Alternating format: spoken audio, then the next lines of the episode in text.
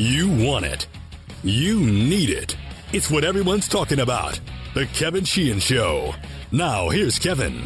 You're listening to The Sports Fix. Sports Fix Tuesday. Tommy's in. Uh, not in, but by phone. Aaron's at home. He'll edit this thing when it's done. I have my mock schedule.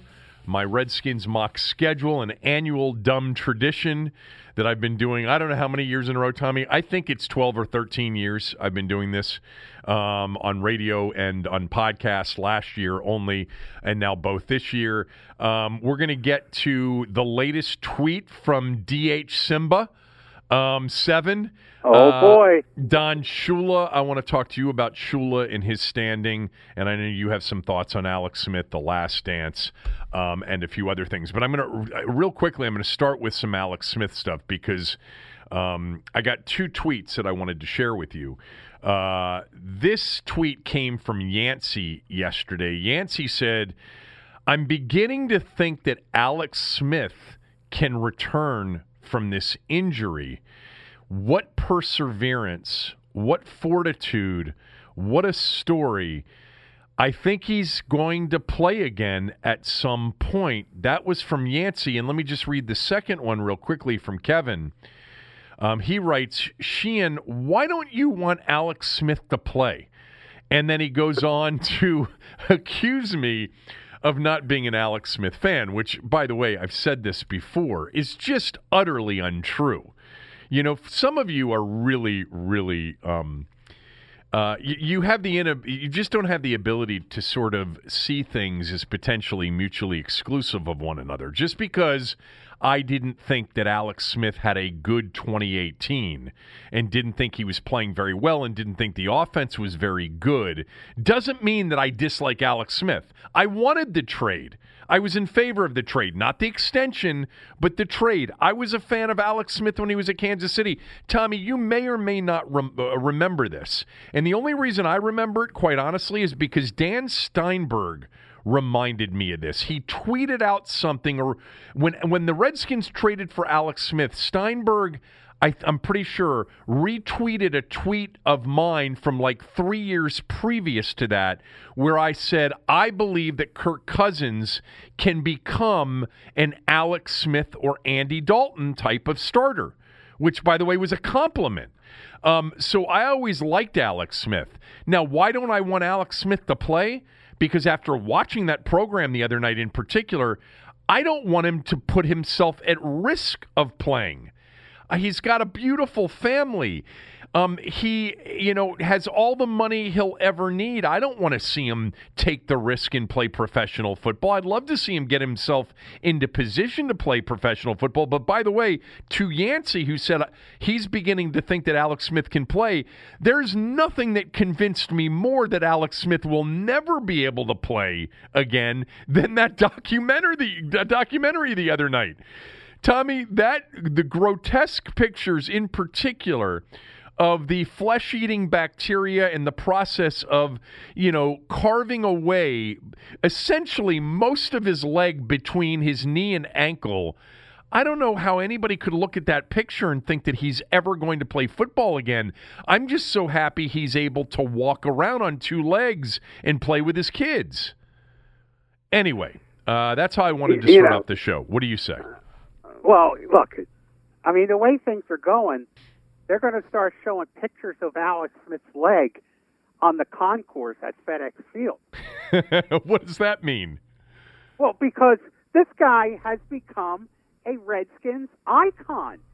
I mean, he's a legend already. He played nine games for this franchise.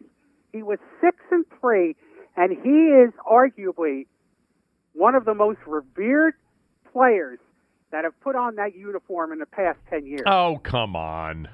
Oh, I'm telling you, Kevin. Kevin, there are people that want to see him go out there and take a ceremonial last snap. Like he's got some kind of of legacy with the Redskins. You know? I mean, it's, it's just unbelievable. Look, I love Alex Smith. He's a terrific guy. People swear by him. He was a good quarterback. He wasn't... Uh, he, he, and I agree with you, he didn't play very well in two thousand eighteen, and that was all an illusion, what they, that six and three record. that they had then. But but what this documentary has done has has almost put Alex Smith in the Sean Taylor class. Oh, it has not. Up you're seven? you're, exag- not, you're not, exaggerating. You're cr- you're trying to come up with a column idea. When am I going no, re- to when am I going to see that column yeah, tomorrow? No, I'm not writing that column because that's not what I'm doing. I said almost. I said I didn't say in the Sean Taylor class, but but Alex Smith is revered for a tragedy that happened to him. Look, it almost right? it almost became no, a, tra- a tragedy. It al- no, it almost it, became it, it, a a death tragedy, as we yes, found out the other night. Yes, it did. But he is revered. He's not revered for his play for the Redskins. He's revered and he's celebrated for this horrible thing he went through.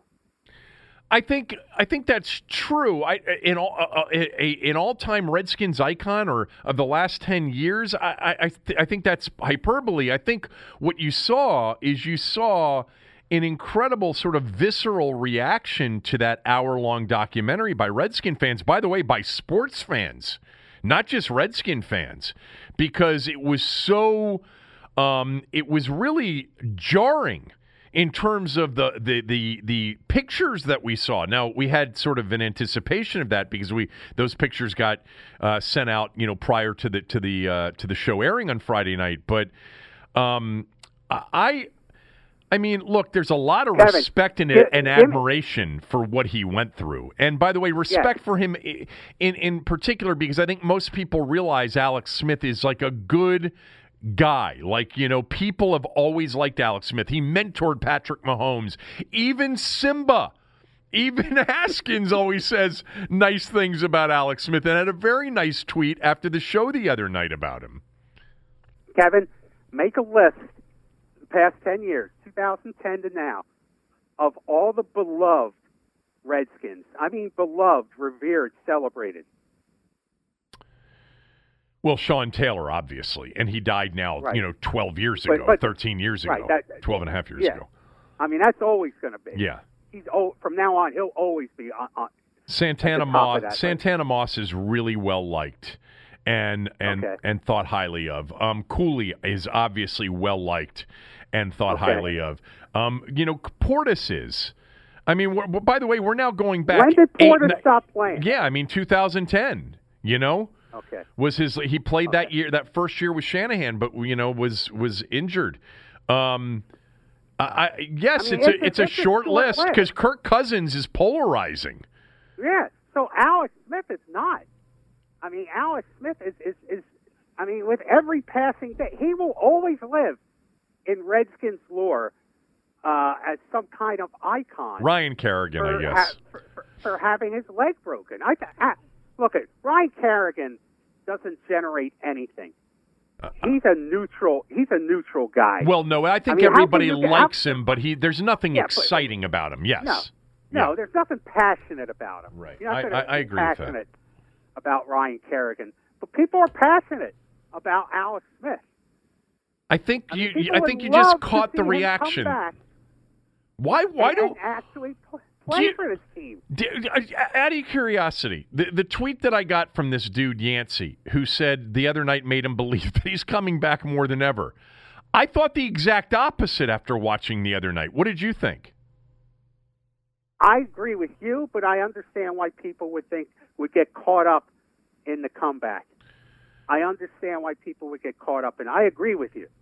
I don't, one hundred percent. I, I, I, didn't, I don't think he's going to play again. That only convinced me he wasn't going to play again. I hope he doesn't play again for him and his family's right. sake. But I think people got get, get caught up. And how many feel-good stories? This is a feel-good story only because of the horror that he went through and how he came back. Okay? There's not many feel-good stories surrounding this franchise. There's not many things that the rest of the N F L can look at. Yeah. And and if you're a Redskins fan, you could say, yeah, that's right, he wears our uniform. He's a Redskin. There's not many situations where Redskins fans can hold their head up and say, yeah, he's one of ours. Alex Smith is one. He's been here for five minutes, but he's a Redskin. And so I think that Redskins fans get, get caught up in feeling good about something for a change. The uh, there, there are a couple of things here, you know, and let's just get through all the Alex Smith stuff right now. Um, did you have any other takeaways from the documentary on Friday night? Because I'm curious, I, I thought you would have one definitely that you haven't mentioned yet. Um, you know, my mind doesn't work so well in isolation. So why don't you tell me what I was thinking? Well, I thought you would notice that the Redskins were essentially left out of it. The, you know, there was the Vernon Davis stuff, but that was basically about his time with the 49ers. There was a short clip from Adrian Peterson, but I thought, you know, guys like Dan Snyder and Bruce Allen and other than Doctor Robin West, who, by the way, you know, essentially saved his life by keeping him in the hospital um, when he had right. the low-grade fever, um, that th- they were a bit conspicuous by their absence. And the and the, the and not just their absence in terms of interviews, but the mentions of anything having to do with the Redskins. I didn't really notice it, I guess. Oh boy, uh, surprising to me. Um, I, I'm, but, I, I didn't know. Hey, go ahead. No, I was going to say, look, a lot of that program was the setup for the season and the injury and what he was as a player and the perseverance that he had, you know, from those early days in San Francisco to becoming, you know, a real player and a real N F L quarterback with Harbaugh.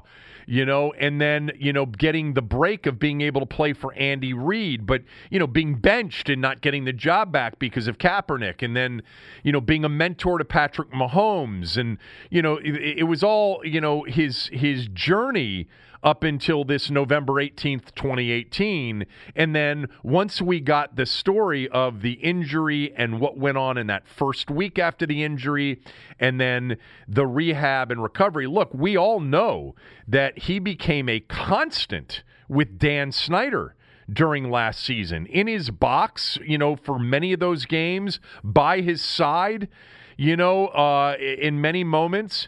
And I thought maybe, even though... Um, Stefania Bell, who came on the radio show with me last week, did make the comment that Alex had nothing but overwhelmingly positive things to say about Snyder and about Allen and about the support that the organization had given him and his family through all of this. But in that hour-long documentary, you didn't get any of that. No. No, you didn't. I guess I, I wasn't paying that close attention. I was too busy looking at his leg the whole time. Oh, my God. It's so you know? true. You know, Tommy, I, I thought about this. You know, this organization and all of the, you know, self-inflicted damage and a lot of the just bad luck circumstances, you know, tragic bad luck, um, like with Sean Taylor. You know, you know. Quite honestly, think about that season alone. He breaks a leg. Two weeks later, the, the the backup quarterback breaks his leg. You know, it's just, you know, Chris Thompson at the end of the twenty seventeen season, remember, essentially broke his leg in the in the New Orleans game, which knocked him out and basically effectively ended the season. You know, all of the talk of the medical. And by the way, you know, I wonder. I I, I didn't bring this up yesterday. I don't think I brought it up yet. I wonder if the Redskins liked this documentary or didn't like it. Because on one hand, the infection, this flesh-eating bacteria, okay, which just threatened his life and more than threatened his leg. I mean, Doctor Robin West, who was got really super emotional at times talking about, you know, the relationship that he had made with, with she had made with uh, Alex and Alex's wife. But she told Alex's wife, I'd cut it off. I'd amputate it. Um, but I, I think the the implication that the field and the grass or the mud or whatever got into the system and became a flesh-eating bacteria. You know, um, remember, we've had lots of criticism of that field. I mean, obviously, this could have happened on any field. By the way, a field yeah, that, turf. You know, it doesn't have. That's what I thought. I, I just, I just thought that. You know, I, I, I noticed, you know, that, but I thought, well, this is something that could have happened anywhere. Of course it could have. But, you yeah. know, there has been bad publicity about the stadium, about the field conditions, you know, and none of that had anything to do with this. But, you know, R G three's, you know, b- borderline career threatening, I think there was a lot of other things, you know, threatening his career at that point, but um, was on a terrible field in January against the Seahawks. But, um... But what I was going to say, uh, this is uh, what I was working towards, was imagine, thank God he's alive. Thank God he's got his leg. I think the most, for me as a father, you're a father as well, to see him at the end of that documentary moving around pretty well with his very young kids, and all of us, you know, who have kids have been out on a field trying to dodge him, and they're trying to chase you, and he's juking them a little bit. And just to see that was just really... It, I, I mean, it, you know, it didn't make me think of Alex Smith as a Redskins icon, but it really was such a happy moment to see that he got back to that point, given that we had just seen the story and what he had to go through to get back to that point, which is why he should never play again.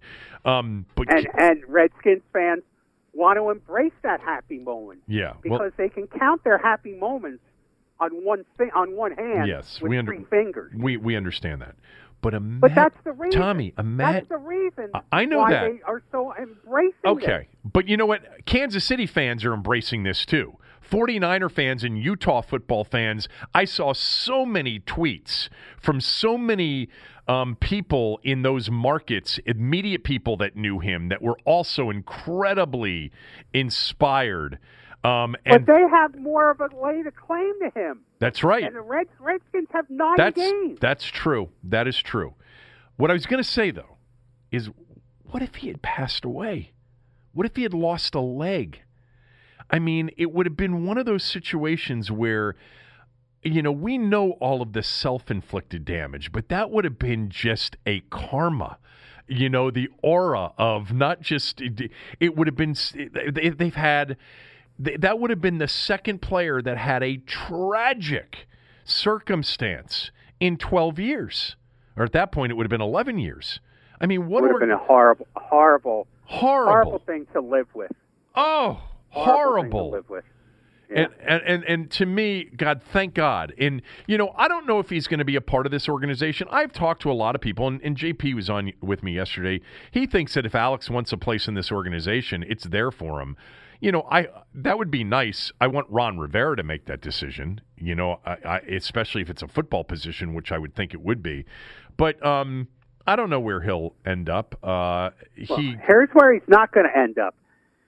Contrary to popular opinion after our last podcast, when I speculated about this, he's not going to be Dan Snyder's imaginary friend or new drinking partner. That's not who Alex Smith is going to be. He doesn't have enough weasel in him in order to be Snyder's drinking buddy and imaginary friend. He's too good a human being. I think, I hope you're right. I think you're right. I think you're right, Tommy. Like, it's so funny that you said that, because I sort of rolled my eyes last year wondering what was up, because... Look, for those of you out there, I mean, think what you want to think. You, everybody's got their own perspective.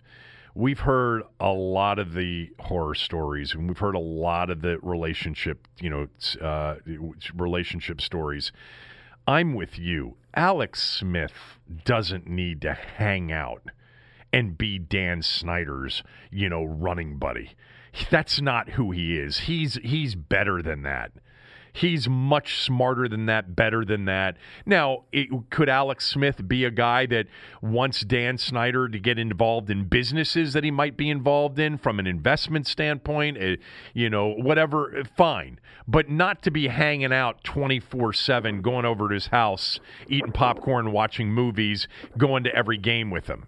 Like, I, yeah. I, I, I agree with you. That just doesn't seem to be, you know, I mean, he, I think he did it this past year because he was glad to be able to go to the game. Games and he couldn't stand on the sideline during the games. Right. So I hope you're right about that. I think you're right about that. Um, so do I. I want to get to. So that job, that job is still open. Yeah. I mean, I know I know of at least three or four choices um, that he has. Um, but I also, you know, this is actually, okay, I got to be careful here. I got to be a little bit careful here. I, I I think for now, I really think Ron Rivera is in charge. I really do. And you believe, and I think justifiably so, that whomever that right-hand man running buddy would become would be a, should be a concern to Ron Rivera. You know, should be. And I think Ron Rivera knows that to a certain degree. So I don't know if we'll actually see that necessarily in the first year here. I... I Unless it's, we may not. Unless it's we Alex Smith. Unless unless Alex Smith, because he's still on the roster, you know, we see him with Dan at every turn. But I don't know that you'll see that. I wanted to um, I wanted to go back to something that involves Alex Smith, because I, I, I talked about something on the podcast yesterday that several people said was the first time I've talked about it, which I don't think is true. Um But, you know, I get confused now. I don't even know what day it is.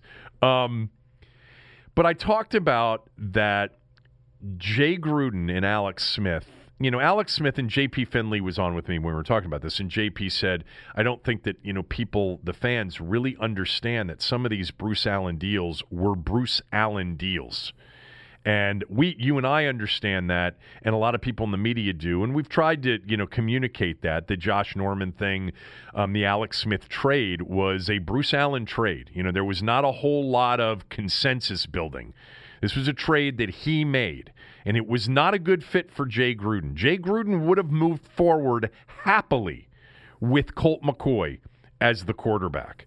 But what I talked about yesterday, and some of you, I had at least three people tweet me and say, I haven't heard you tell the stories about, first of all, Kirk Cousins and Jay Gruden MFing each other. Well, that happened at the end of twenty seventeen. It was either that Denver-Arizona game late in the year at FedEx Field, and I had heard from a very good source, not Cooley, um, that they really, at the end of that year, sort of really had a problem with each other. And in a game in which Jay was trying to communicate during those fifteen seconds on the headset, they ended up just MFing each other on the headset. Um, and, you know, everybody knew internally at that point it was done. Now, my point, and I've made this before about Jay Gruden, Jay, Jay Gruden, I don't know that Aaron Rodgers would please him, you know, because quarterbacks, he played the position, he has a great belief in the way he wants things done, and it's like nothing will ever satisfy him, except for his boy Colt, but I think he realizes Colt's limitations too. But anyway... Um, I talked about how in the twenty eighteen season before the Alex Smith injury, I knew this and a lot of other people knew this. I, I'm pretty sure I, ha- I have talked about this before. But Jay was very frustrated with Alex Smith. Um, now, it's the early part of their relationship. You know, they've only played eight games together. You know, there's the possibility that it's going to be better. But I, I, I think Jay really didn't adapt to what Alex Smith did well, necessarily. I mean, we saw some R P O, but we didn't see enough quick game. We didn't see enough West Coast. We didn't see enough getting them on the move. And I talked about that during the season. The game that sticks out to me is the Colt game, uh, week two, when the Colts are playing soft zone start to finish, and the Redskins can't pitch and catch like they would have the previous years. You know, not, they were great at when teams were in soft zone, Kirk just getting it out quickly to somebody, you know, on a six-yard hitch, and boom, you know, it was eight yards. The next one was four yards. Move the chains. They, Jay never adapted his offense to Alex Smith. I put that on Jay. But he was very frustrated, you know, in practices and in games because he didn't feel like Alex Smith was really getting it. I, I also think that he didn't adapt to Alex Smith's strengths. But, yeah, that was going on. And when Colt McCoy came in, and J P and I were talking about this, Tommy, yesterday, He, certainly no one was happy to see Alex Smith get hurt the way he got hurt. That's not, of course, nobody was rooting for that. But I remember saying at the time, Jay Gruden, if you injected truth serum into Jay Gruden right now, he would tell you with Colt McCoy, the offense is on the verge of taking off. And I think he really was confident in Colt. And Colt had a short work week to prepare for the Cowboys on Thanksgiving Day, which happened to have been the day that Alex Smith really started to get sick in the hospital. Um, and then, if you recall, Jay was really, really bullish about the amount of time that, that Colt had to prepare for the Eagles' Monday night game. Yes. Yes, absolutely. You know, all this does is just one more illustration as to how, and I'm, you know, I'm sure there's other franchises like this if we break them all down. But, like, just in the past five years or six years, how screwed up the quarterback position has been with this team. Yeah. I mean, uh, to the point where the be- the best quarterback they had, they hated. The, the or, I mean, the, the front office hated him. You know, and Kirk Cousins, the best quarterback that they had, they they, they did well, everything he, to drive away. Well, I mean, he's it. It started because he wasn't R G three. That's what started it. He was doomed because he wasn't R G three. But, uh, I mean, you talk about that. You talk about, you know, what you the, the scenario you just went through. I mean, they traded for, they made this big trade, gave up, you know, some talent, paid a lot of money to Alex Smith, and the coach was probably happier when Colt McCoy was in there running the offense. I mean, that's a, that's really shows you. I mean, Ron Smith, in some ways, has got an easy road ahead of him because you Ron would have Rivera, to work yeah. pretty Ron Rivera. You would have to work pretty hard to be as dysfunctional as the Redskins have been in the past, particularly in the last five years or so. Well, Jay Gruden, I mean, you'd have to make a you'd have to make a real effort to be this bad of an organization. Jay Gruden told us at the end of twenty eighteen that they had to get on the same page. They weren't on the same page. And I think, you know, one of the things we've seen here in this offseason, it's encouraging to me that everybody seems to be on the same page. Why? Because there's no Bruce Allen in the organization. You know, there's no Lone Ranger that essentially is off doing his own thing. Um, s- go ahead. Were you going to say something? No, no.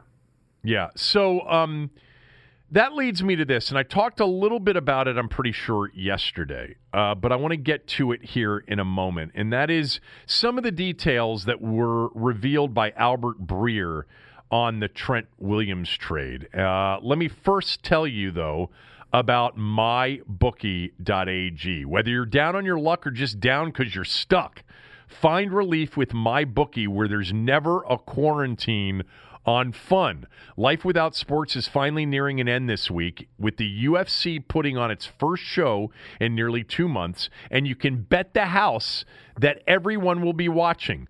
Over-under submissions, K O decisions, and every other type of bet that you can possibly ask for. Start off small or swing for the fences by taking advantage of this stacked card to win some quick cash at MyBookie. And if the return of a good old-fashioned blood sport doesn't get your attention alone, have some fun on the house with a wager that you simply can't lose, Tommy. You heard that right. A sports bet that you can't lose. This Saturday, grab a risk-free bet up to forty-nine dollars from our friends at MyBookie, because they don't want you to miss out on the action, and neither do we. Earnings from M M A and simulated sports not coming in quick enough? Try your hand in the MyBookie Casino with instant access to hundreds of classic slot and table games. New blackjack tournaments starting every week, offering opportunities to enter free and score a portion of the huge jackpots. Stay safe, stay sane from the comfort of your own home. Sign up right now, my bookie dot a g. Use the promo code Kevin D C, that's Kevin D C, and they'll match your deposit halfway, all the way up to one thousand dollars. If you put in one hundred bucks, they'll spot you fifty. So you're basically getting free money to play with just for supporting the show. With MyBookie, you bet, you win, and most importantly, when you win, you get paid. And that's where I'll just say and add, um, I have looked at a lot of these offshore books, a lot of these internet books. this is one you can rely on if you've been looking for something like this. They they also have a ton of futures bets. You're into the N F L, you want to bet futures, you know, bet the Redskins over under total right now, you know, bet where Cam Newton ends up. Those kinds of things are available uh, at my bookie. But uh, this Saturday, you get a risk-free bet up to forty-nine dollars, right? So you can just roll forty-nine bucks out on anything and you're not going to lose it through my bookie dot a g. Uh, um, so Uh, there were a couple of things from this Albert Breer story that I, if I didn't mention yesterday in more detail, I wanted to mention them with you today. So um, here is essentially the key portions of that story. I'll read them. Two relationships became critical um, in trying to get a deal done between the 49ers and the Redskins for Trent Williams. One of those relationships for John Lynch, the general manager in San Francisco, was with Joe Staley. Joe Staley had informed the 49ers that he was going to retire. Um, the other uh, relationship that became critical for Lynch was Ron Rivera. In the case of Staley, they wanted Staley to keep his plans quiet during the first and second days of the draft to help the Niners keep sort of chatter on their newly urgent need at left tackle down to a minimum. Breer writes that in the case of Rivera and the trust in Rivera and that relationship in Rivera, trust between Lynch and Rivera would prove integral. And that really started with Lynch calling Rivera, telling him he'd like to get a deal done for Trent Williams before the draft, but Rivera having to come back to John Lynch with bad news before round one. They had agreed on the parameters of a trade, but Ron get, got back to Lynch right before the draft started and said, there's too much interest, John. We're not going to get this done prior to the draft. So Lynch says, quote, that was tough. We were taking on a lot of risk not knowing if we had Trent Williams because we liked some of the tackles in the draft too. Add to this, Breer writes, there were plenty of moving parts in the Williams deal, not the least of which were the fractured relationships between Washington owner Dan Snyder and both Williams and Kyle Shanahan. Uh, long story short, everyone involved was acutely aware that the team doing a deal would, in essence, be Snyder giving both Shanahan and Williams what they wanted, which made things inherently fragile. That's where trust would play a role. It's very frustrating on day one of the draft, Lynch said. We tried to finish the trade before the draft, and other teams entered the fray. And then it's, come on, Ron, we can't go into this draft not knowing whether we have him or not. But Ron said to me, uh, Ron, I'm sorry, Ron to me, meaning John Lynch, just has tremendous integrity. I've known him for a long time, so I knew that it was going to be for the right reasons if we didn't get him, sort of implying there a trust. Um, so then they get to the uh, the end of the first round, and prior to Friday, the Niners in that first round traded back a spot with Tampa. So that t- they, they wanted Javon Kinlaw, but they passed on Tristan Wirfs, the offensive lineman from Iowa, which now made the trade for Williams even more imperative. Day two was kind of a long day, Lynch said. Um, they had offered the Redskins a fifth this year, a third next year. We didn't change the offer in part because we couldn't change it. The fifth was the highest twenty twenty pick we had. Um, and the three uh, for next year, Uh, Lynch basically implied that they believed that that was the best deal offered to the Redskins. They thought, he said, it believed, he believed it nudged them above the field for Williams. All of that sounded good, but didn't make the waiting any easier, Breer writes, with the knowledge that they didn't have Staley and might not get Williams.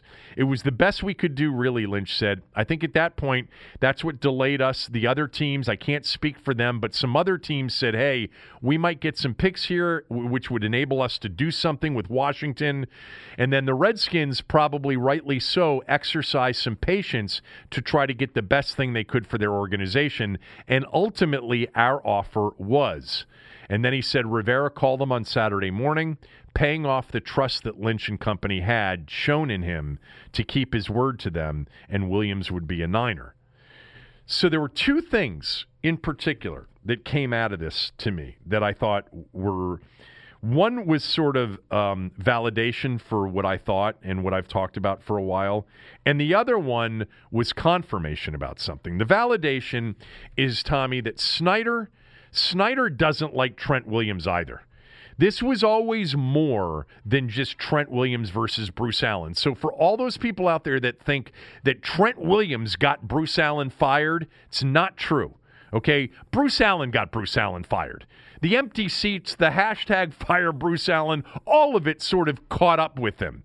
Trent Williams, don't give him credit for getting Bruce Allen fired, because others in management were really, really mad, upset. They felt betrayed, and Dan Snyder was one of them.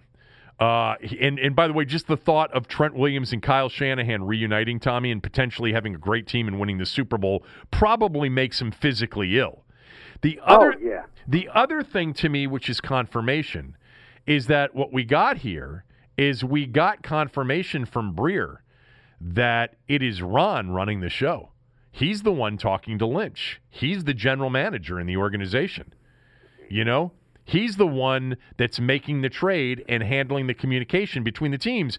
Now, I don't know that that's a major surprise to me, but it's just confirmation about something that some people have wondered, and that is, well, who's making the trades? Is it Kyle? Is it Ron? Is it Rob Rogers? You know, who's doing it? Well, the the, the reason this deal got done is because Lynch trusted Rivera and Rivera's integrity.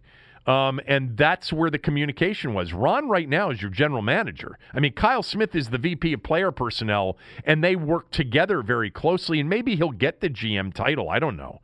Although it sort of sounded to me like uh, last week when I talked, when I had Rivera on the show, that it wouldn't necessarily happen, but I, I, I'm not going to predict that. But uh, those were the two takeaways from that that I had. What did you have? Well, the confirmation part of it is really key here. You're right.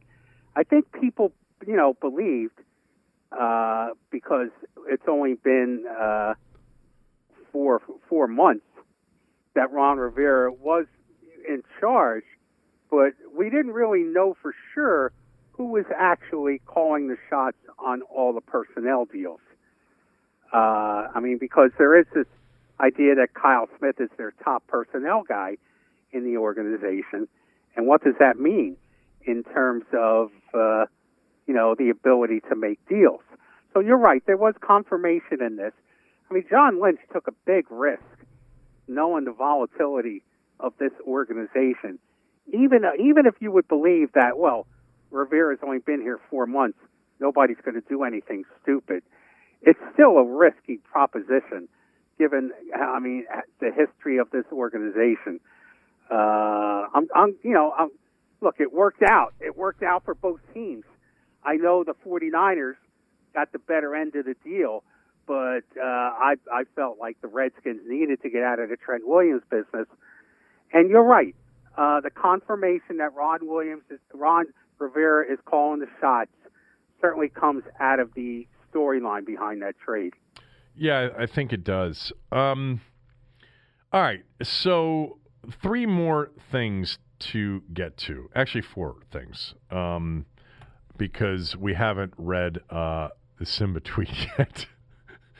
But somebody um, pointed me in the direction of of the Simba tweet, uh, D H underscore Simba seven. That's Dwayne Haskins on Twitter, and he tweeted out just you know about an hour or so ago.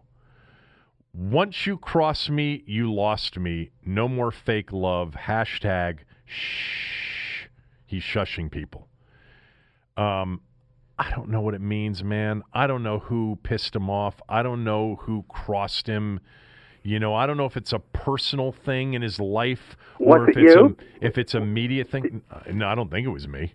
Um, I, I doubt it's me. Maybe it was me. It could have been you. Could have been somebody else. You know, it's funny because Grant Paulson tweeted out after, right after the documentary how uh, – I, which I think is a re, kind of a ridiculous idea, but other people have done it too, that it would be great to have Alex Smith take a, a like a ceremonial snack. That's what I said at, in like, a preseason game. At, I said that last week. Yeah. At, oh, they, he said like, you know, during the victory formation at the end of a game. Yeah.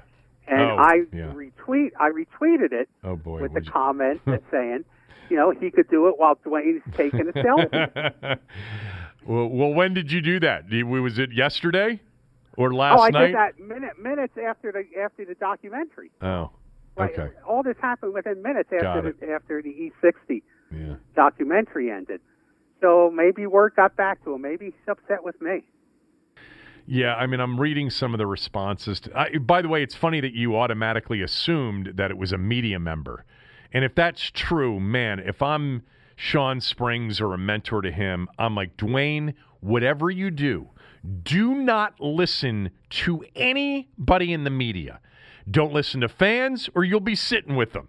All right, uh, the old saying.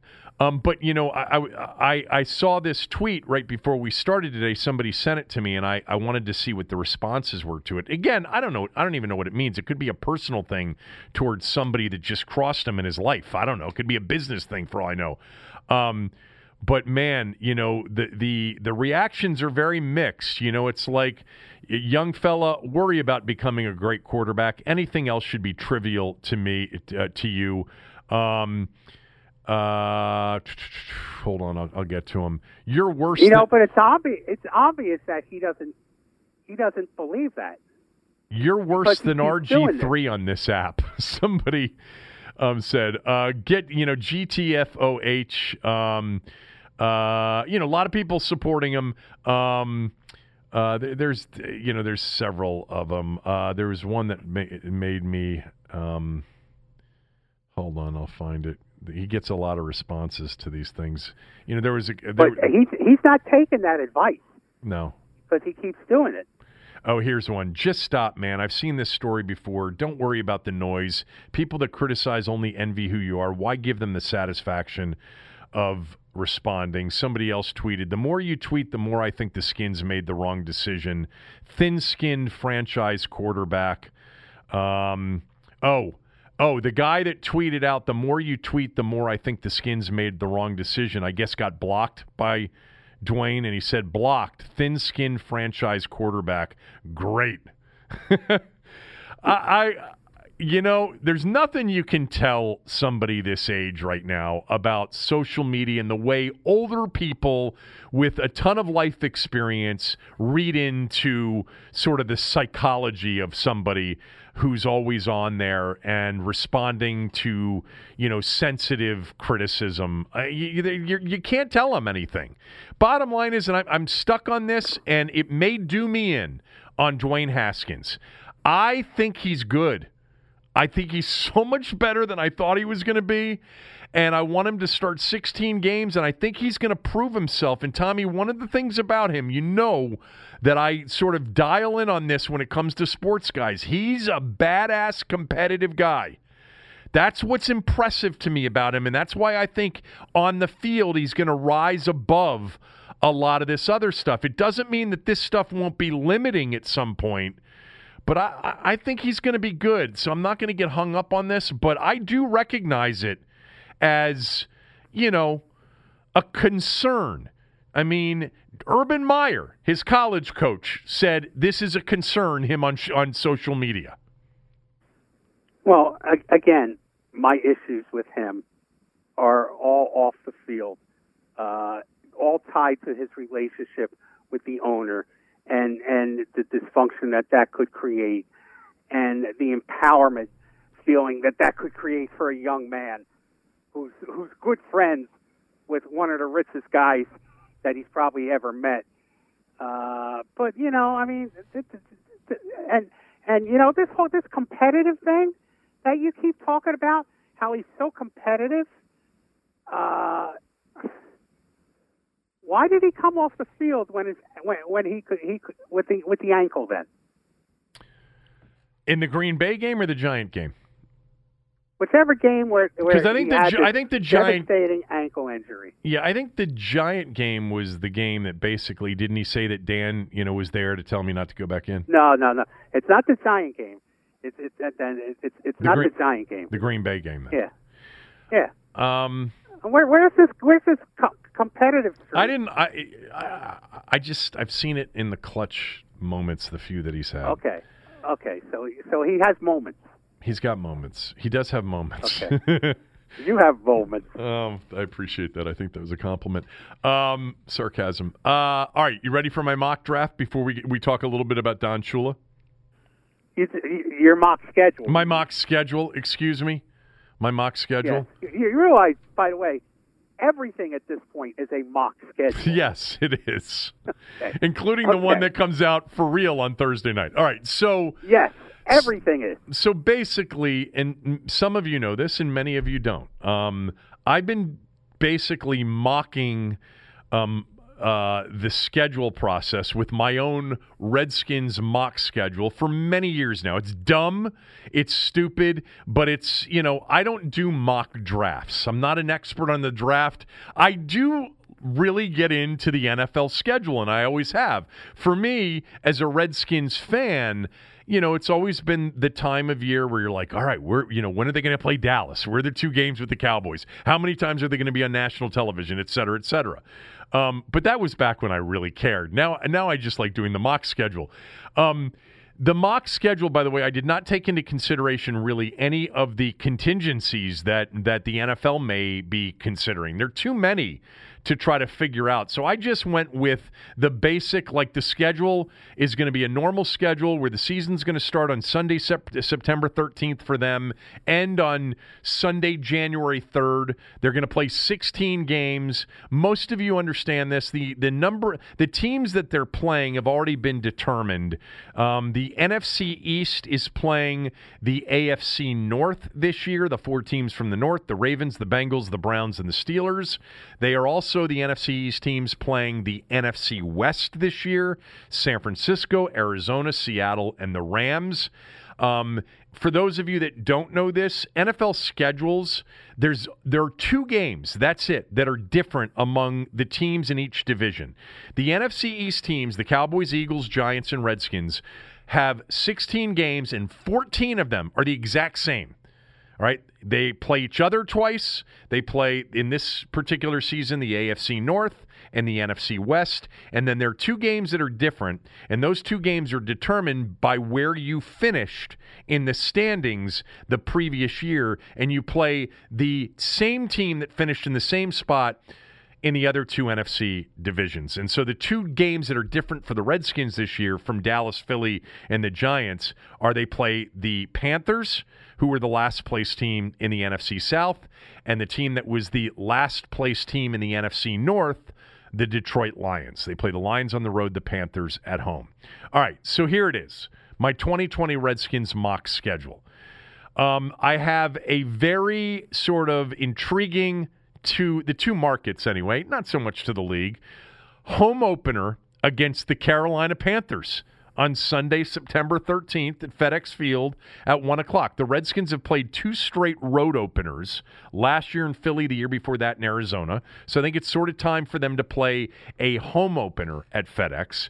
And I've got the Panthers, Tommy, early in the year. Here is the one contingency I sort of built into the, the mock schedule, and that is less travel early in the year when maybe we still have some issues and, you know, basically for the most part, overnight trips. You know, their trips to the West Coast are going to wait until November um, because they have two of them this year. All right, so Carolina's the home opener, one o'clock FedEx, September thirteenth.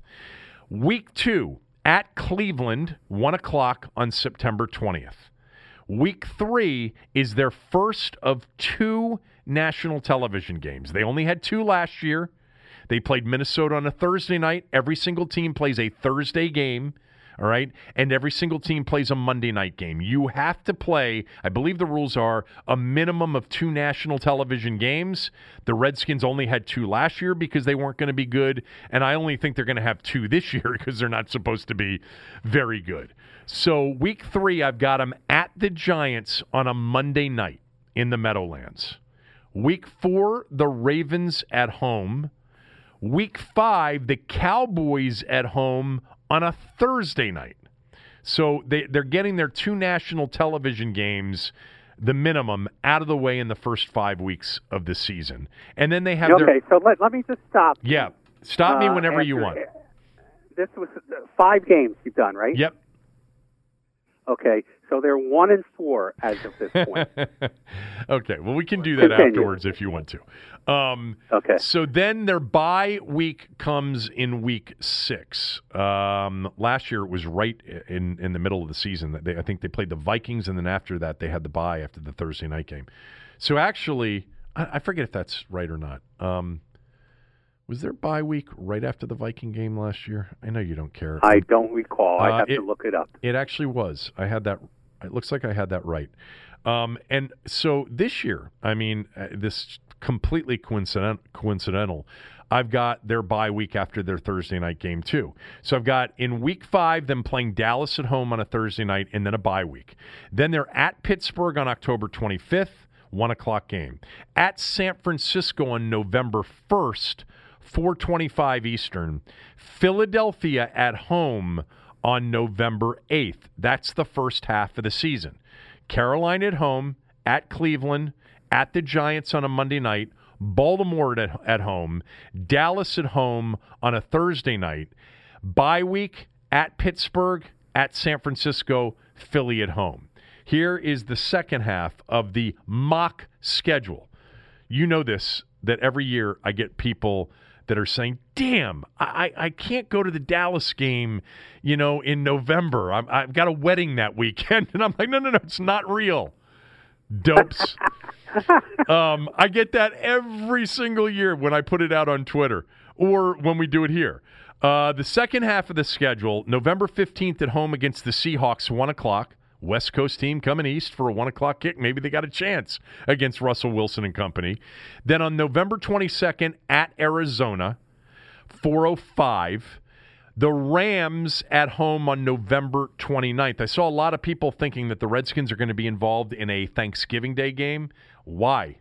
They've play, they played, remember, three straight years on Thanksgiving, if you recall. It was Dallas, the Giants at home on a Thanksgiving night game, and then it was Dallas again, right? It was twenty. Yeah, Colt McCoy played in the last yeah, one. twenty sixteen in Dallas on Thanksgiving, twenty seventeen at home against the Giants, and twenty eighteen was the the four days after Alex Smith's injury.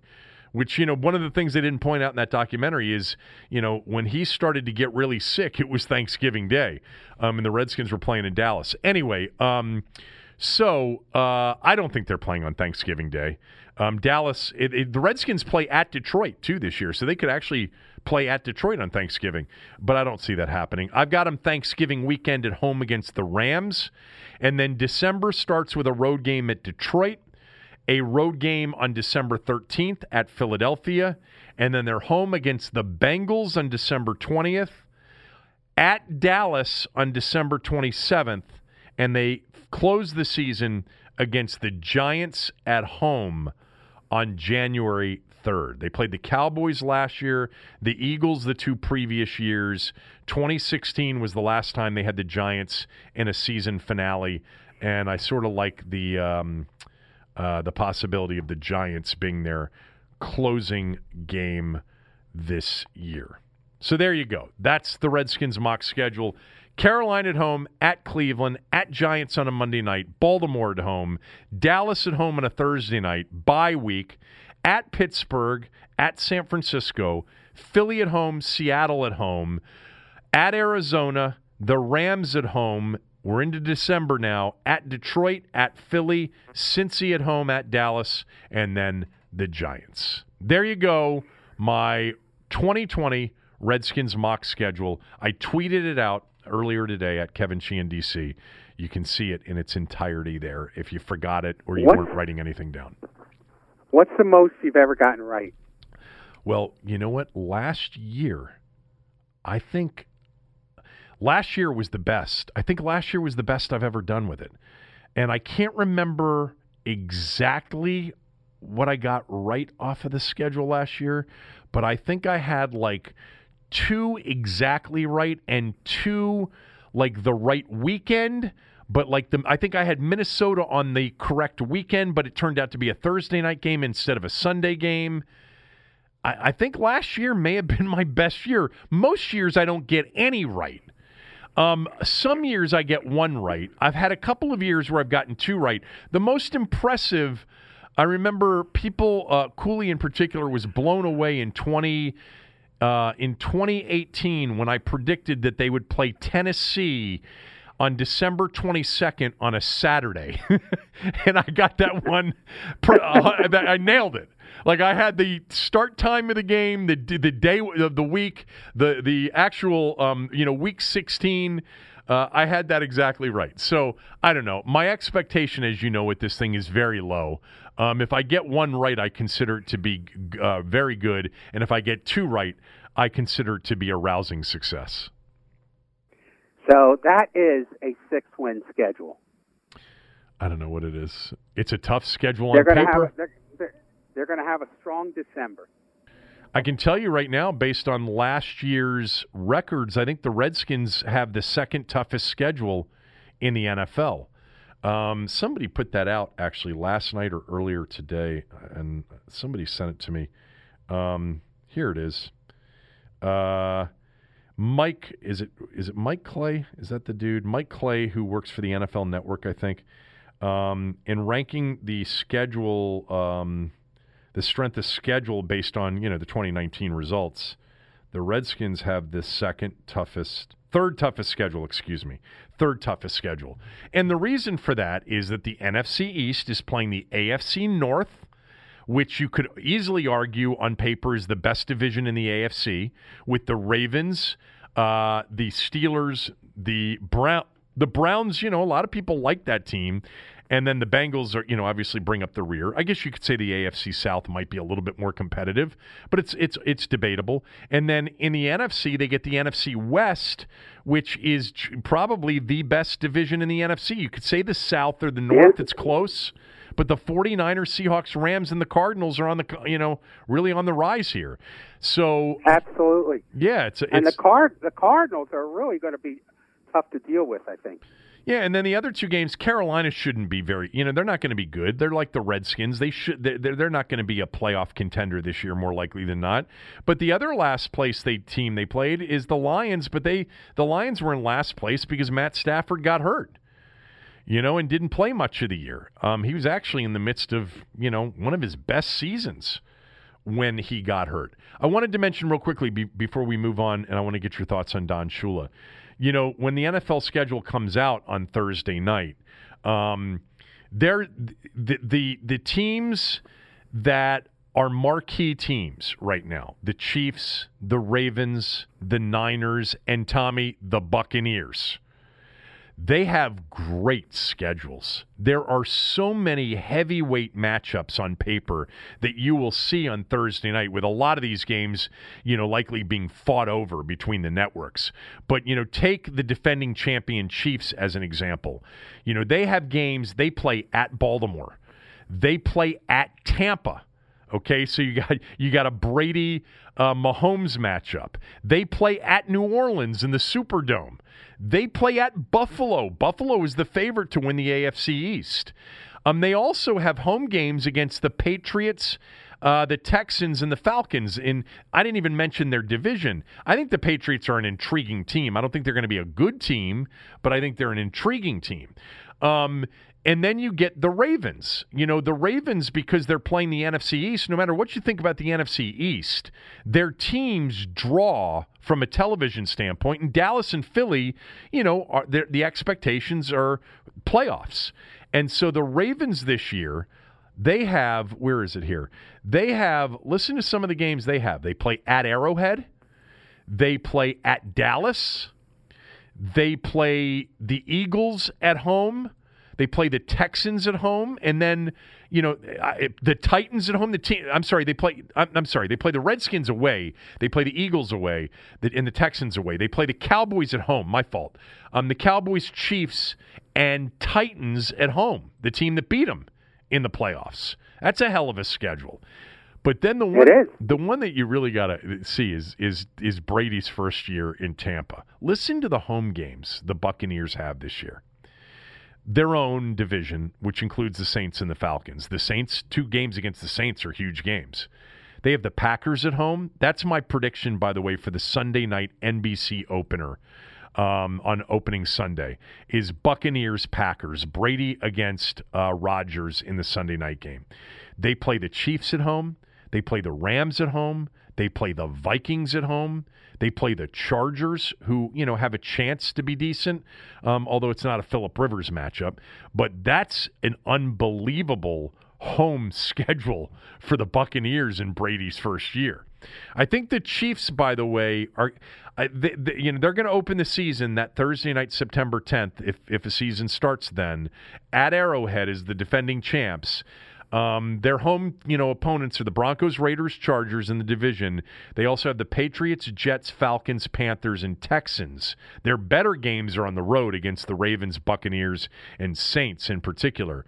But I, I'm guessing the Patriots. I, I'm guessing the Patriots because I think the Patriots are still very intriguing. People are going to want to see that first Patriot game with, you know, perhaps Jarrett Stidham at starting quarterback. Oh, I agree. I mean, Belichick is still going to be a very intriguing person going into the season, and I think as the season goes on, he will be. Uh, the Belichick and Brady race as to who comes out on top will be one of the big storylines. Definitely. Uh, now that they're finally separated. There are some big, big, you know, T V matchups that I guarantee you is making this schedule a little bit difficult to put together, not to mention all of the uncertainty and the contingency planning. But like the 49ers, the defending N F C champions, they play the Packers at home. So a rematch of the N F C Championship game. They play the Cowboys on the road. 49ers-Cowboys is a big matchup, trust me, for T V execs.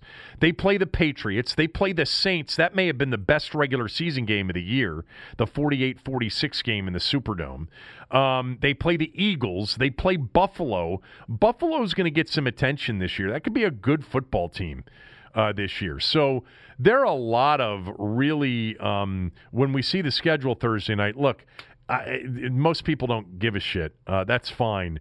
But right now, there's nothing to watch. So I will be watching that schedule show and then praying that we actually get to see every game when it's scheduled as it appears on Thursday night. That's what I'm hoping for.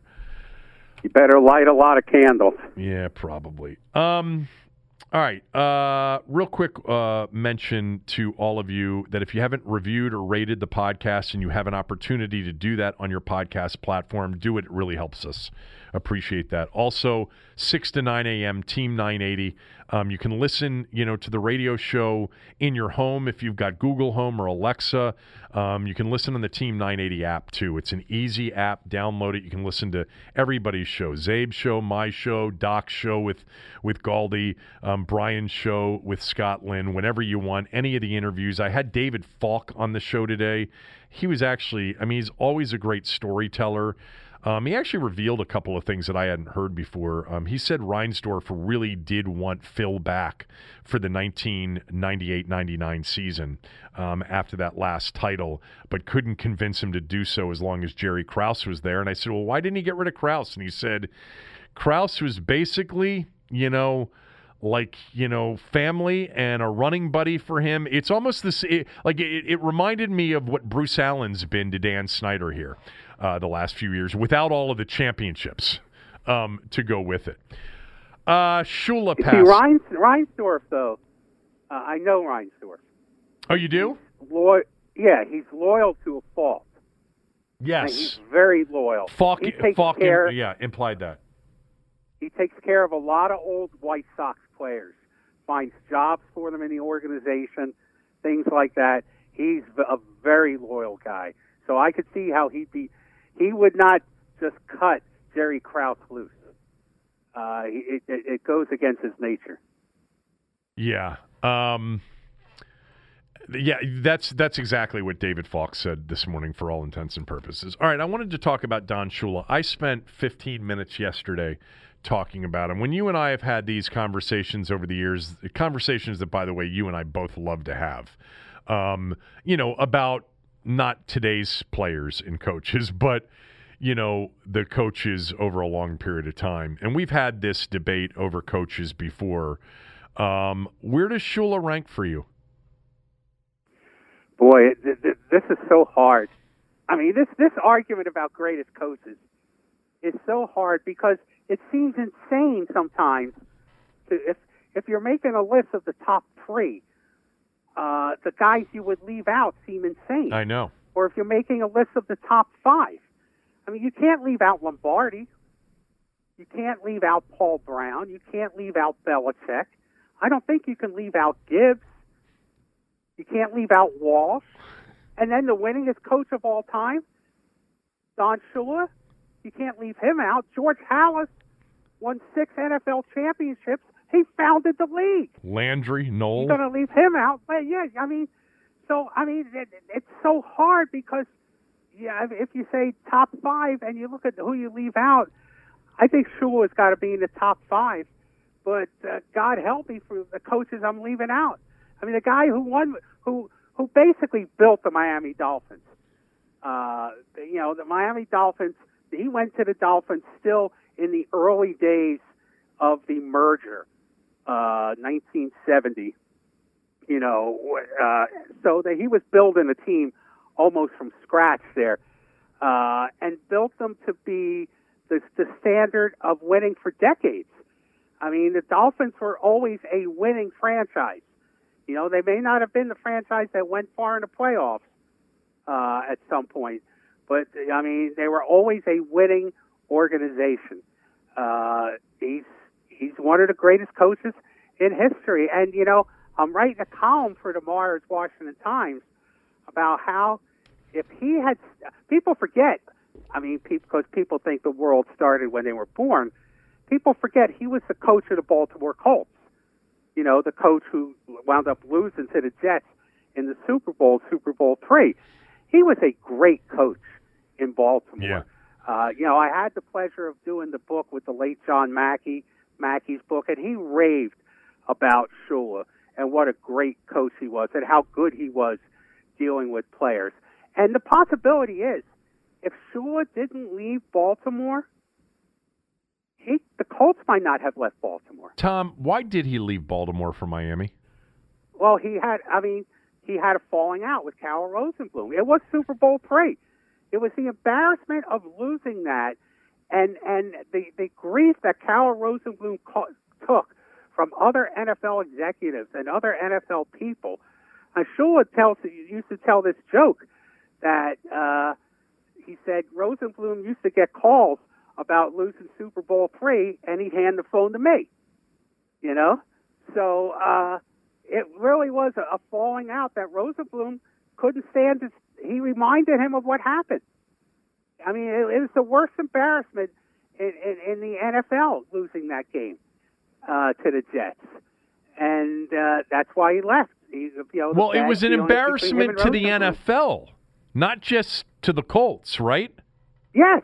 Yeah, but the Colts were the first ones to lose to the A F L uh, upstart. Right. Even though the merger had, you know, already un- been taken place by by then. Well, the merger had been uh, voted on. The merger didn't start on. until seventy. Right. It the, didn't start yeah. until seventy. Yeah. But uh, so that was it. It was losing to the Jets. The the, the pain was too much to uh, go on. But if, if if they had gotten past that, Uh, Shula was a great enough coach to have built an organization that could have been good in Baltimore for years, and it's conceivable that he could have st- that that the Colts could have stayed in Baltimore instead of moving. The, the wild card would have been if Rosenbloom still sells the te- switches teams with right, Ursay. With, with Ursay, yeah. Uh, it's still how, it's still a weird thing, far?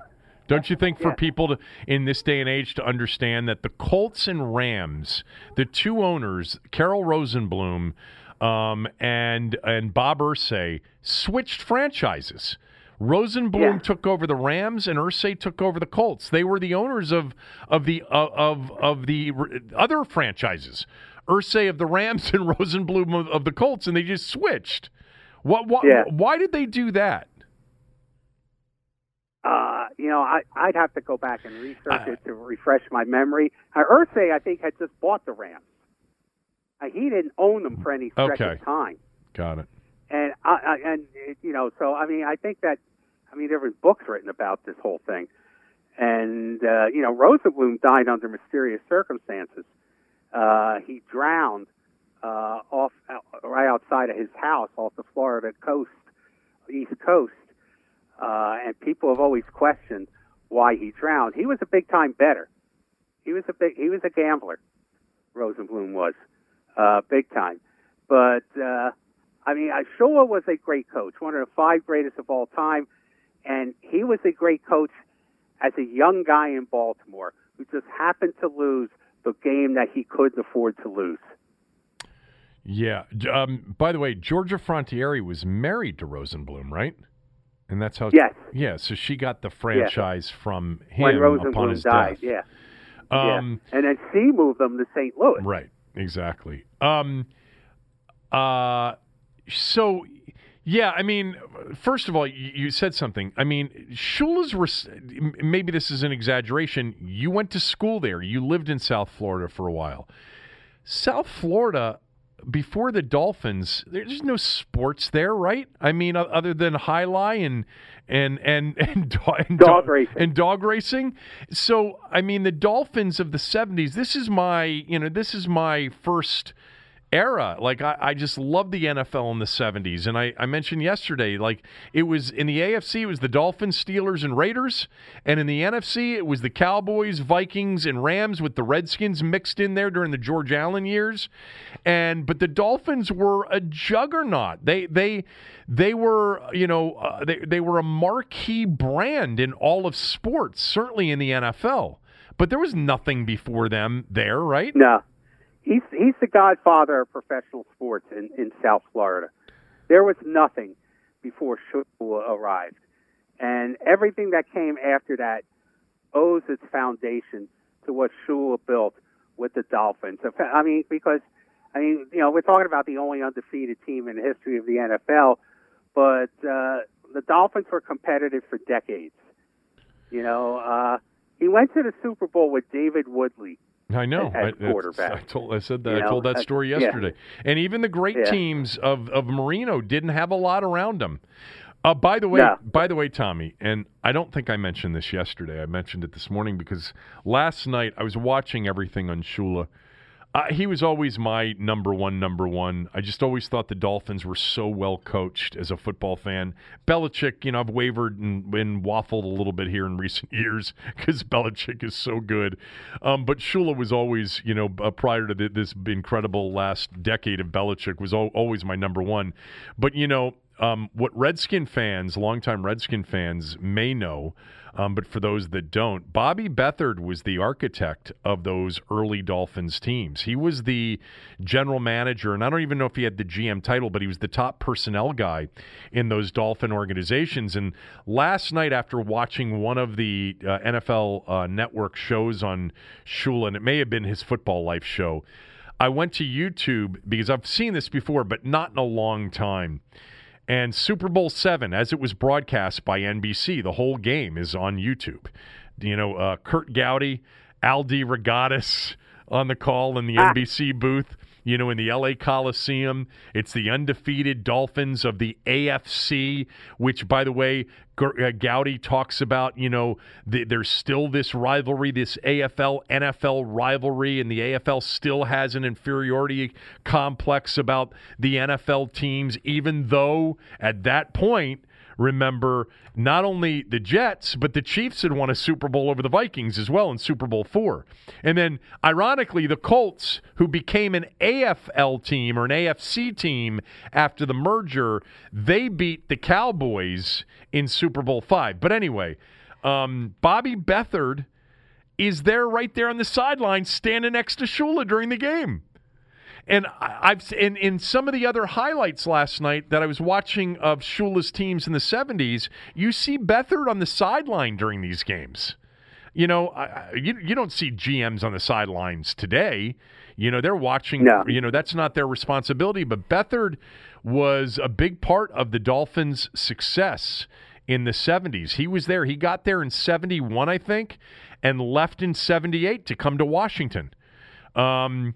And where he, you know, was the architect, obviously, of me, of uh, many more Super Bowl appearances and Super Bowl-level teams. Think about that. And then he went on to San Diego and got the Chargers to their first Super Bowl ever. But those Dolphins teams of the seventies were talented.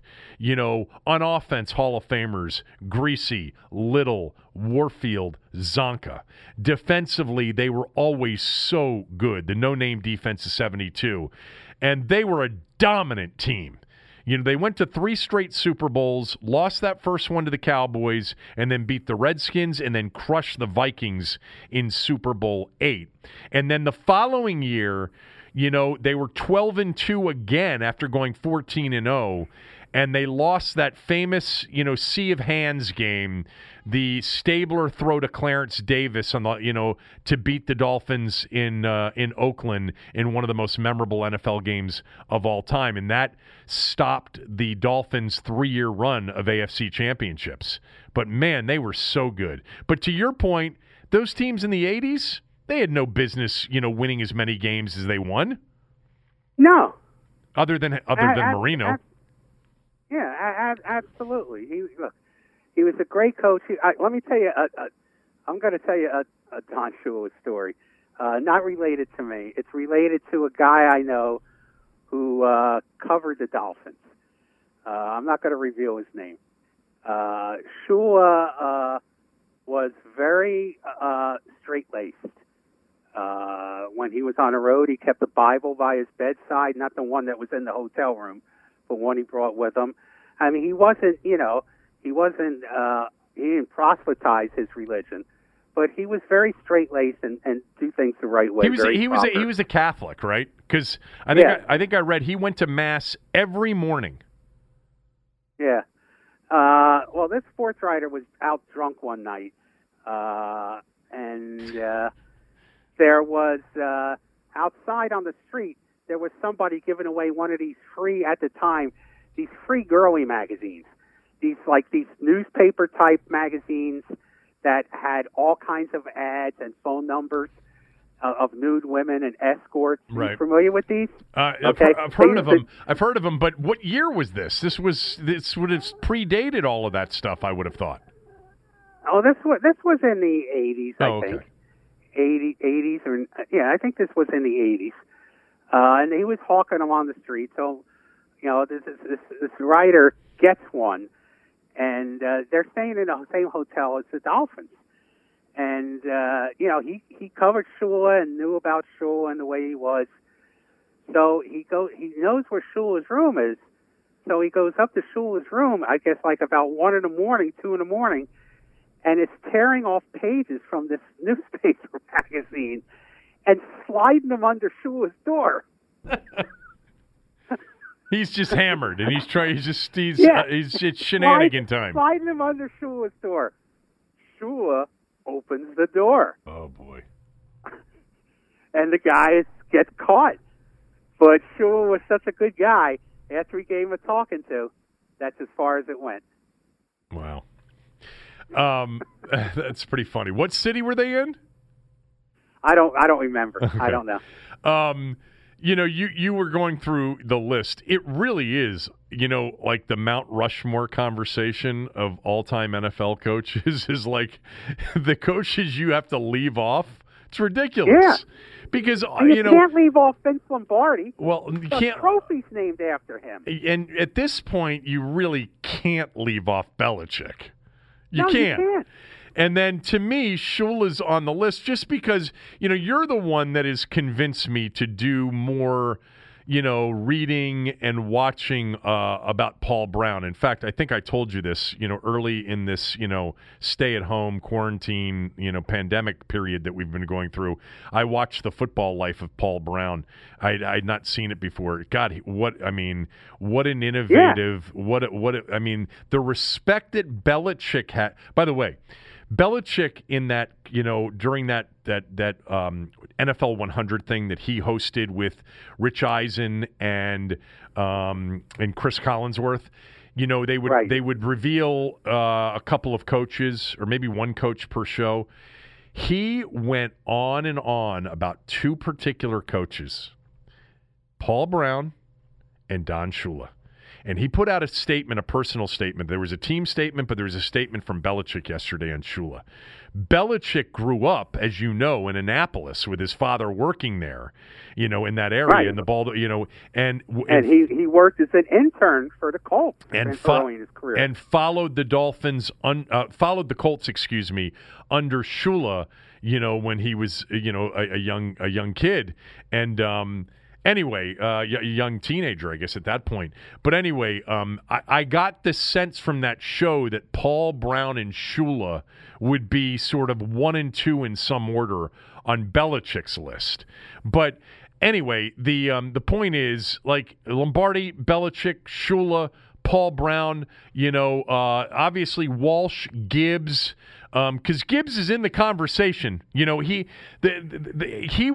I think in a national conversation about this, I don't know that Gibbs would make the cut of the, you know, Mount Rushmore, the top four of all time.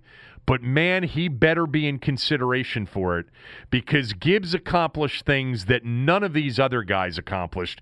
The the, the Gibbs-Shula comparison is a good one for, for me, because I think Gibbs was the consistent doing more with less. I'm not saying the Redskins weren't talented, because they were, but they were never the most talented team in the league. They never were. You know, and, and nor nor did, you know, Shula ever have the most talented team in the league. I guess you could say that to a certain degree about Walsh, um, you know, uh, but you couldn't say that about Knoll. You couldn't say that about Landry. You know, Knoll and Landry, they had the most talented teams. To go along with great coaching, I'm sure. Lombardi, talented teams. Shula, Gibbs, you know, look, Shula had the quarterback. You know, he had two Hall of Fame quarterbacks in Marino and Greasy. Um, and Walsh obviously had, you know, a Hall of Fame quarterback in Montana. Gibbs didn't have one Hall of Fame quarterback. Not one. Listen, the whole, I mean, you're right about people on the national level are not generally going to put Joe Gibbs in that category until you stop them and say he's the only one uh, of of the of the, the ones in that era when Gibbs coached to have taken three different quarterbacks and won three different Super Bowls. That's the game changer. It is a big game changer. It's a massive it game that, changer. I mean, because we aren't, we had this, we we just had this argument for years. Who's more responsible, Belichick or Brady? You know, I mean, the coach or the quarterback? We never had that argument with Gibbs. Never. There was no doubt who was responsible in Washington. No doubt. Now, you and I both know that Bobby Beathard and Richie Pettibone get a lot of, of, of the credit oh, as well. But but Joe, but yeah, I mean, that's the point is, and we always we always fall on that with Gibbs, but it's because it's so incredibly unique. No one else has that on their resume of the great coach L- conversation. L- Nobody does. No, L- L- Paul Brown had Otto Graham. Lombardi had Bart Starr. You know, Chuck Knoll had Terry Bradshaw. Walsh had Montana. Knoll had just the flat-out most talented team year in and year right. out, too. So there are very few, if any, coaches that have won multiple Super Bowls with different quarterbacks. The list of coaches that most people would consider for a Mount Rushmore of N F L coaches, okay? I'm going to give you nine coaches here. You can add to the list if I'm missing somebody. Gibbs, Landry, Walsh, Knoll, Paul Brown, uh, Shula, Halas, Belichick, Lombardi, okay? Every single coach that was just mentioned, you can help me with Paul Brown, that was Otto Graham, right? George Halas, I don't even know how you measure Halas because of how long he coached for, you know, and yeah. being a player coach and all of that. I it's it, I can't measure Halas. I don't know anything about the teams that he won with. I know the sixty-three team, right, that that won the N F L title also had um um uh, who was on that staff? George Allen was on that staff, right? Wasn't Allen the defensive guru on that Bears staff that won a I championship in the sixties? Um, yeah. Paul Brown, had, Knoll had, you know, of all these t- coaches, Knoll, Landry, as far as I know, maybe you can say Halas n- or Brown, Knoll, Landry, and, um, and, and Lombardi had year in and year out, in addition to Hall of Fame quarterbacks, Hall of Fame rosters. You know, the Redskins didn't have Hall of Fame rosters year in and year out. Shula didn't have Hall of Fame rosters year in and year out, even though he did have two Hall of Fame quarterbacks. Um, Landry had Hall of Fame quarterbacks and Hall of Fame rosters. Walsh clearly had a Hall of Fame quarterback. But, you know, Walsh's teams, you know, uh, are sort of like the Redskins teams in that, you know, he had a great quarterback, which Gibbs, I think Gibbs had really good quarterbacks, Theismann obviously, but not a Hall of Fame quarterback, but had really good teams with maybe more players on it that should have been Hall of Fame, but he did have Jerry Rice and Joe Montana. Gibbs didn't yeah. have that. Didn't. Gibbs is the one no. that, on at least based on that conversation of a of a nine or ten coach list for the Mount Rushmore, did Gibbs did more with less than any of them. He had good players, had really good players, not the same level. And like I've written, what Joe Gibbs has turned around and done in a whole other sport, right? With NASCAR winning, I think, five or, or six uh, NASCAR na- uh, or Cup titles, that uh, I think he's the greatest coach in American sports history. Uh, he's certainly one of the greatest winners in the history of, of sports in this country. That is for sure. Um, I think I'd have Shula in that top four. I, I think I think to me, um, it'd be tough for me to have, you know, Shula and Belichick in some order are one and two. Um, and then, you know, uh, it's Gibbs. I think you can make the, you know, the practical case that he deserves to be in there. And, you know, I, I'm not going to speak to Brown and Halas, but I it, I think Lombardi would have to be the fourth. How do you have? Yeah. How do you not have Lombardi there? Um, yeah. But, you know, so many people think Walsh was the genius, and Paul Brown was a genius, apparently, an innovator and a genius. God, it's it's a it's a list, man. It is tough to separate um, all of those guys. All right, what else you got? Uh, you want to talk about The Last Dance a little bit? Go ahead. I talked I about it yesterday. At, I was surprised at how much time they spent about Michael Jordan's comments about Republicans buy sneakers, too. They spent a lot of time on that. Okay. I talked about – tell me why. Tell me why you were surprised. Well, I just I just, I just didn't think that that would be a great uh, documentary subject, the kind of thing that would generate – So much, so much. I was surprised that they just spent so much time on it, and uh, I think, I think Michael still comes off not looking great in it. See, that's interesting. Uh, first of all, on that, I, I think his answer was a great answer. Like, you know, I'm again, that's it's just me. I, I don't care if the best athletes, you know, who sort of cross over into popular culture and are, you know, among the most famous faces on the planet. I don't care if they're activists or not. I don't care that Jordan wasn't Ali and Jim Brown and Bill Russell. I don't care about that. I, I never did. I, I never will. And it seems like he didn't care either. He just didn't, you know, he didn't, that wasn't an area of interest necessarily, which Falk, you know, I asked him about, I asked Falk this morning if that was, you know, sort of a group decision to keep Michael away from being sort of political, if like there was ever discussion about how those things should be handled. And he always, it, it, Falk's answer was, Michael told you the answer, but basically Michael had a hard time telling people what to believe in. He said, he told this story, it was actually an interesting story. He said there was a player that was deciding between me and somebody else as an agent. I asked Michael to call the guy, and Michael looked at me and said, if this guy doesn't understand that I could have my choice of any agent on the planet being who I am, and I've chosen you, and that doesn't carry weight, and I have to tell him, and I have to make, you know, sort of a, a call to, you know, a reference call for you, then you don't want that guy as a client anyway. But he said that Michael had a hard time telling people what to do and what to believe in. He didn't think it was his deal. Not to mention that he was singularly focused on being, you know, a great basketball player. Um, but he didn't want to be in that. Um, he didn't want. I get that. Yeah. I, but but here's the thing. one thing, you can't force a person to be what they're not.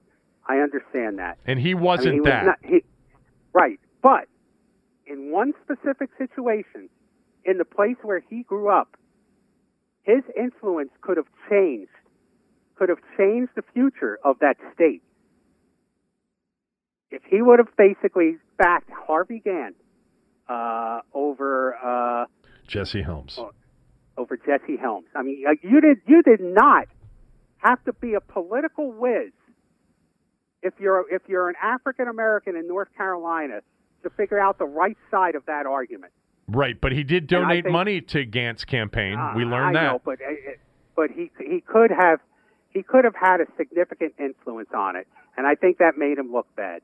I don't think his arg. I, I, you can't force someone to be who they're not. But I don't see. I mean, you didn't have to be a political scientist to figure out the right side of that if you're Michael Jordan. Um. Yeah, you know. That's all. You know, it's really, really. And it is interesting. I forgot. He turned down the invitation to the White House in ninety-one with uh, with Bush. I forgot about that. He didn't go. Uh, I, I forgot about that too. By the way, last night, real quickly, Jeopardy was is running old Jeopardy shows, and it was the first show that um, Ken Jennings won. You know, the the. the winningest until that other guy that came along last year. But in terms of the number of shows, he won seventy-four straight Jeopardy shows. Um, right. And it was the first one that he won, and he, you know, he was the challenger. And it was two thousand four, and there was a question about a North Carolina Senate race. And I immediately said that it was... Um, That, that you know, I immediately answered Jess, uh, Jesse Helms, thinking that, you know, it was like a late nineties, you know, early two thousands question. The answer to the question, or the, the question ended up being, who is Eliz- Elizabeth Dole? Because Dole took Helms's um, uh, Senate seat when he retired in the mid or late nineties, whenever that was. I don't know. Wh- I forget when the election against Gant was. I think it was nineteen ninety-two. Or something like that. Um, but I had forgotten that Elizabeth Dole, Bob Dole's wife, had been uh, a Republican senator um, in North Carolina. By the way, the other senator at the time, because I went and looked it up last night, was John Edwards. Oh, yeah. Yeah, during that period of time. Um, all right. Uh, what else from that, the last days? That, I mean, I I, I thought... I thought the, the gambling stuff is interesting. I mean, my, my take, Tommy, and I think I mentioned this yesterday, it's not, I told Falk this this morning because he brought up the same thing, because I asked David Falk, I said, were you, did you ever have a moment where you were concerned about Jordan's gambling? And he talked about how his father was a compulsive gambler and he had some real experience with that. And, you know, sort of, you know, leaning towards, you know, maybe I, I was concerned at one point, but ultimately, you know, what Michael said was true. He had a competition problem, not a gambling problem. Michael could stop gambling. That was not something that he said my father could do. And I, I understand the difference between sort of compulsive problem and somebody who does it, who can stop doing it. Um, but th- my point that I made yesterday, it's not how much money he has. It's not that he can afford it. Millions of times over. We have seen many people with millions of dollars lose all of it to a gambling addiction. You know, they, would it be really hard for Michael Jordan to lose all of his money gambling? Probably, but that's not the point. You either have an addiction and a sickness or you don't. You know, it's not somebody with that's wagering five dollars, you know, a game can have a sickness, and it leads to a lot of things. It leads to physical It manifests itself in physical sicknesses.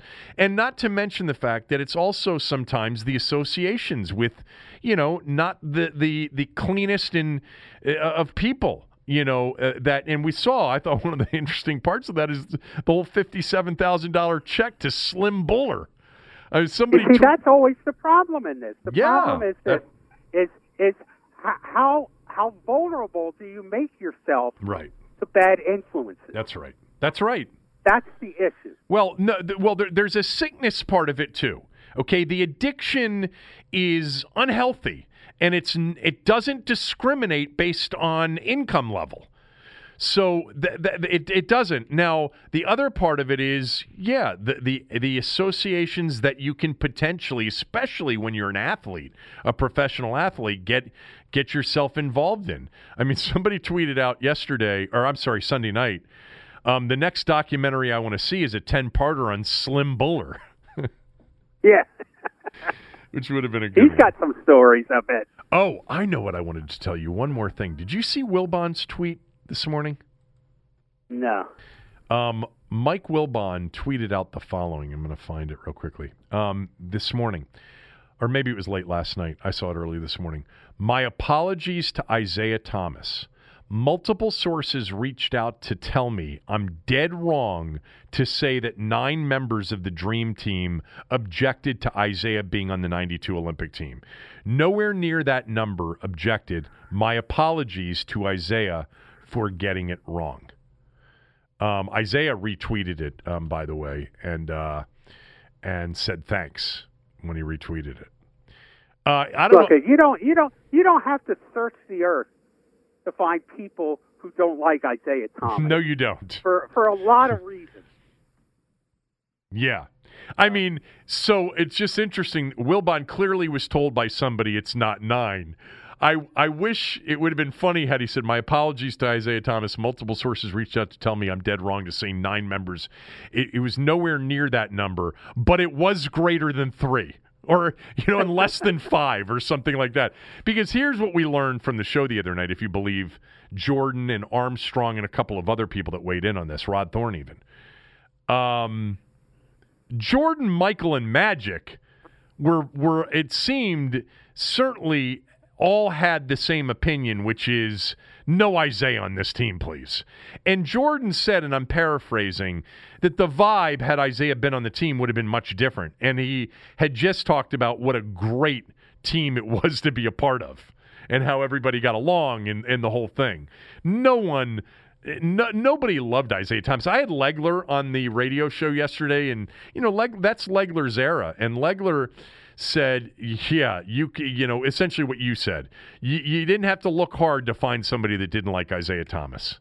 Yeah, yeah, I I, I agree with that. Obviously, there was one part in the uh, in the uh, um, one of these sessions that uh, where Michael's being interviewed about his gambling. Finally, he, he agrees to talk about it with Ahmad Rashad. Yeah, and and he's doing. He looks so terrible because he's doing this interview while wearing sunglasses. Right, I know. I mean, I, I it was that. a bad, bad look. Yeah, it it, it it it had addict written all over it. Yeah, it really did. Um. Yeah, it's it's weird, right? You know, he's going, dr- driving to the game. Ahmad was obviously a, a really good friend of his. You know, many people probably don't know this. I don't know if he, a lot of people know even back then um, that R- Ahmad Rashad was a phenomenal N F L wide receiver. You know, if for those people that, that don't that don't know that, um, and I sort of ha- occasionally think that people didn't know that about him. They just thought he was, you know, the N B C guy that was Michael Jordan's friend. Yeah, he was the standout for the Minnesota Vikings. For the Vikings, and I think he got drafted by the Cardinals, the Saint Louis Cardinals, when he was Bobby Moore. That was his name before he changed his name to yes, Ahmad Rashad. Bobby Moore, exactly, Tommy. It it, it, yeah. it was it was Saint Louis, but actually it was Buffalo. I thought it was Buffalo. Well, maybe it could have been. I could be wrong about that. Um, but I, re- I certainly remember him with the Vikings in this in the seventies into the eighties. You know, the, some of those Vikings teams were really good teams. Yeah. You know. Um, all right. Uh, On the other hand, I'm enjoying the documentary tremend- tremendously. I'm glad because I, I wasn't. It's, it's great to watch. It, it, it's really good. It's been very good. Um, all right. Uh, thanks. I'll talk to you on Thursday. Okay, boss. All right, thanks for listening today. Have a great day. Stay well, stay safe.